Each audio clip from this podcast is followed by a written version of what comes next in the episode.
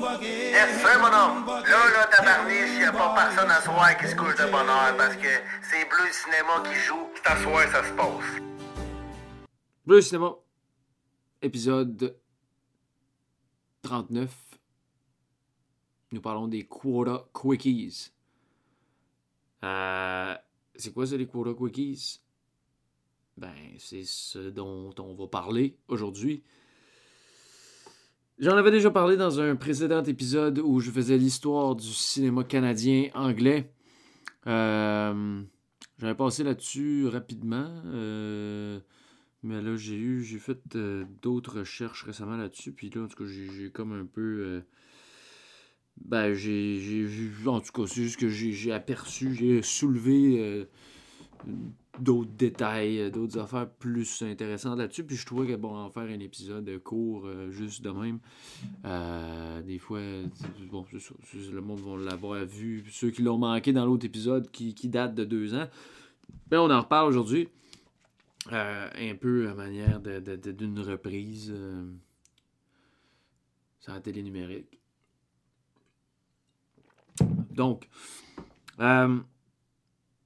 puis c'est euh, c'est ça, les quota quickies, bon, euh, les quota quickies, pour, on entend quickies là, au, sens de vite fait, et quota, ben, au, au sens de quota. Euh, les quota quickies, c'est, euh, c'est, c'est, en fait, c'est, c'est le nom qu'on a donné à plusieurs films qui se sont produits durant une époque donnée, c'est-à-dire entre 1926 et 1936 au Canada.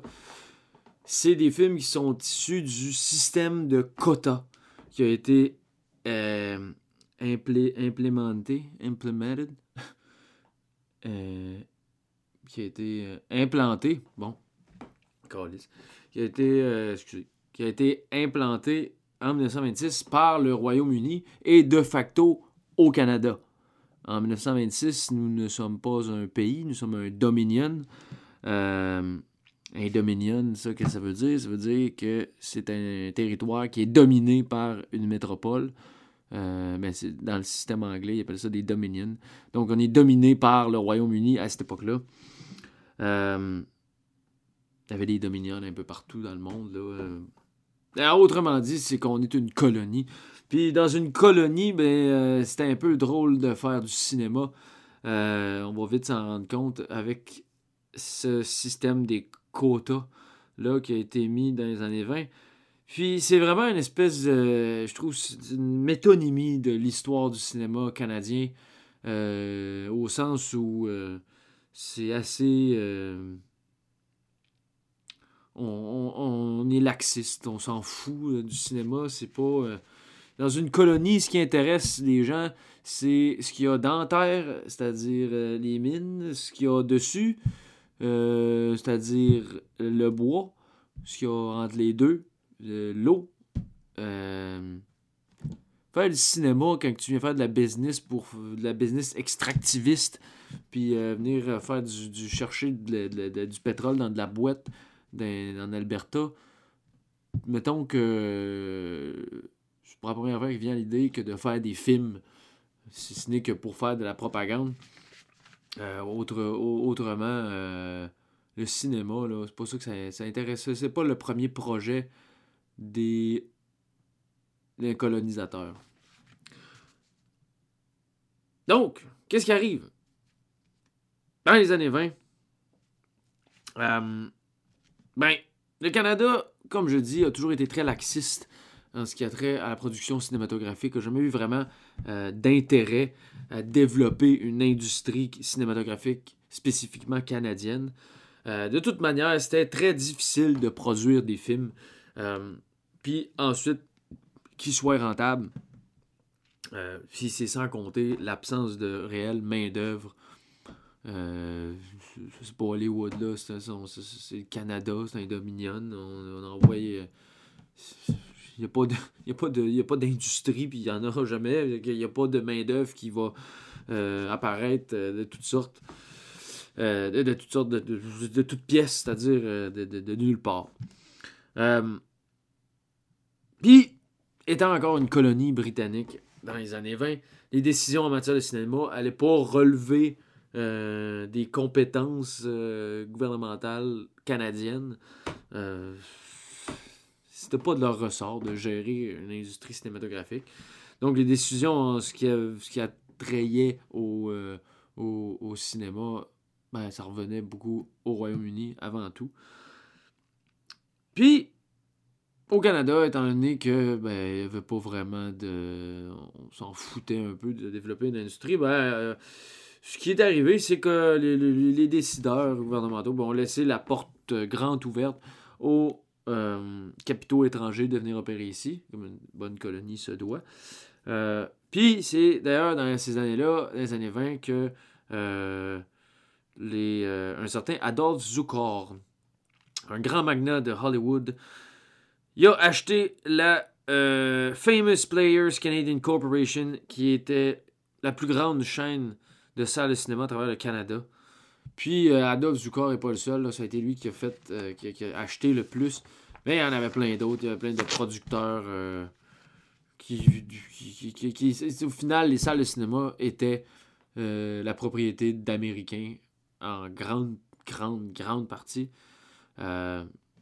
Puis on se souvient qu'avant 1948, euh, Hollywood, l'industrie du cinéma à Hollywood est intégrée verticalement. Donc, euh, les producteurs de cinéma ont leur studio, ont leur propre société de distribution, puis ont leur propre salle de cinéma. Donc, ils dirigent et contrôlent toutes les étapes d'un même secteur d'activité l'intégration verticale. C'est ça qu'il y a dans ce temps-là. Donc, au Canada, ils font la même chose. Sont, propriétaires de leur propre salle, puis ils projettent leurs propres films qu'ils ont fait à Hollywood pour un public canadien qui ne souhaite que d'être euh, américain. Je suppose. Puis, de ce fait, ben, c'est qu'au Canada, 90% euh, des films venaient des États-Unis. Euh, puis, euh, dû à cette. étant donné que là, bon, c'était que des films américains qui étaient projetés dans des salles. Des salles qui, sont la propriété d'Américains. il n'y avait juste aucune compétition. Les, les exploitants de salles canadiens n'arrivaient juste pas parce que euh, les producteurs américains, eux autres, avaient le gros bout du bâton parce que ce qu'ils faisaient, euh, ben, ils présentaient leurs films dans leur propre salle. Donc, ils voyaient aucun intérêt à prêter leurs films à une salle de cinéma propriétaire d'un un pauvre petit Canadien. Euh, il était comme non, nous autres, on, vous passe pas nos films. si vous voulez voir nos films, vous allez venir dans nos salles. Donc, les petits propriétaires, les petits exploitants de salles, euh, ils n'arrivaient pas. Ils pouvaient juste pas arriver. C'est ce qu'on appelle du block booking. C'est pour ça que d'ailleurs, ça a créé ben la aux États-Unis aussi, parce que là, euh, les exploitants de salles euh, indépendants ne pouvaient pas faire de l'argent avec les gros films populaires qui étaient produits par les gros studios qui, eux autres, étaient propriétaires des grosses salles aussi. Donc là, il n'y a plus de compétition possible. Fait que c'est ça qui est arrivé au Canada, c'est la même affaire. Euh, sauf qu'on n'a pas vraiment fait de, euh, de mesures euh, antitrust, là, mettons. Là. Pas antitrust, mais des mesures anti. Anti-intégration verticale, finalement. Au Canada, on a laissé ça aller, fait que les, exploitants de salles canadiens ont tout vendu. L'entièreté du marché canadien était contrôlée par des Américains dans les années 20. Dans ce contexte, l'industrie cinématographique canadienne pouvait juste pas exister, pouvait plus, pouvait pas exister en tant que spécifiquement canadienne. Euh, mais les décideurs euh, gouvernementaux, encore là, en avaient plus ou moins quelque chose à faire. Euh, l'idée de remédier à ce problème-là, qui était là, cette hégémonie-là des États-Unis, est venue de Londres. Euh, qui est, j'ai dit, un Dominion, euh, c'était encore aujourd'hui, nous sommes les sujets de Sa Majesté, à l'époque encore plus. Londres euh, décidait pour beaucoup dans le sort du Canada. Mais euh, vient de Londres, c'est pas, euh, pas anodin, c'est pas parce que Londres s'inquiétait du cinéma au Canada. C'est bien plutôt parce que euh, après la Deuxième Guerre mondiale, ben, les Américains ont commencé à rentrer tranquillement, pas vite, au, en Europe pour justement gagner du terrain, pour faire de la business, puis faire un peu ce qu'ils faisaient au Canada depuis, depuis déjà longtemps. Mais parce que là, après la, guerre, la Première Guerre mondiale, on ne peut plus faire de films, c'était compliqué. Là, fait que les Américains, hein, tu sais, les Américains, c'est pareil. Fait qu'ils ont profité d'un peu de l'occasion. Mais là, l'Europe a vu ça arriver, donc plusieurs pays européens ont décidé de prendre des, mesures pour contrer cette, cette, prise de territoire sur les marchés par les États-Unis. Donc, en ce qui concerne l'Angleterre, ce qu'ils ont décidé de faire, c'est d'inventer un système de quotas. 7,5% des films projetés dans l'Empire devaient être britanniques. L'Empire, euh, c'est grand, là. Ça veut dire euh, tous les pays du Commonwealth, là, à peu près. Ça compte le Canada, les États-Unis, les pays d'Afrique, euh, l'Inde. Je, je sais pas, l'Inde, quand est-ce qu'ils ont été indépendants. Mais en tout tu vois, tous les pays qui ont. Qui, tous, tous les dominions, finalement, anglais, devaient projeté 7,5% de films euh, britanniques. Puis là, bon, il y avait certains critères. C'était quoi un film britannique? Ben là, notamment, c'était comme ça nécessitait un certain nombre d'employés euh, d'origine britannique ou d'origine euh, dominion. Que, mettons, quelqu'un qui était né au Canada comptait comme un sujet britannique. donc, ou en Angleterre, il fallait que 7,5% des films qui étaient projetés soient britanniques. En Australie, même affaire. Euh, en Afrique du Sud, même affaire. Au Canada, même affaire. Mais, au Canada, fallait les faire, ces films-là. N'allait pas tomber du ciel, c'était 7,5%-là. Là. On était loin, on était pas mal plus, plus proche de 0% euh, avant, avant ce système-là. Le 7,5%, c'est quand même quelques films au final qui doivent être réalisés. Euh, tout cas, c'est 10 ans. Donc pendant 10 ans, il a fallu que, que 7,5% des films projetés soient britanniques. Il euh, faut les faire, ces films-là. Le Canada, demeurant toujours euh, très laxiste en la matière. Oups, excusez. Est-ce que c'est pas propre? En la matière, ils ont décidé de faire un peu de la sous-traitance et engager des Américains pour venir faire des films ici. Voilà, à savoir si c'est Canada qui a plus fait de la sous-traitance ou bien c'est les Américains qui ont sauté sur l'occasion. Euh, bon, un peu des deux, je pense. Là. Mais ce qui est arrivé, c'est que les producteurs américains ont continué d'opérer ici comme avant, euh, tout en respectant les systèmes de quotas, mais en contournant très, très habilement euh, les failles du système par exemple, ce qui arrivait, tu avais un producteur, par exemple, pour la Paramount, qui lui était propriétaire de toutes les salles de cinéma au Canada encore. Donc lui, il était aux États-Unis, il était à Hollywood, mais là, pour respecter les règles, il a besoin d'avoir 7,5% de films britanniques. Fait que là, ce qu'il décide de faire, il dit bon, regarde, on va aller, on va, euh, on va aller faire des films. Euh, c'est qu'il allait faire des films.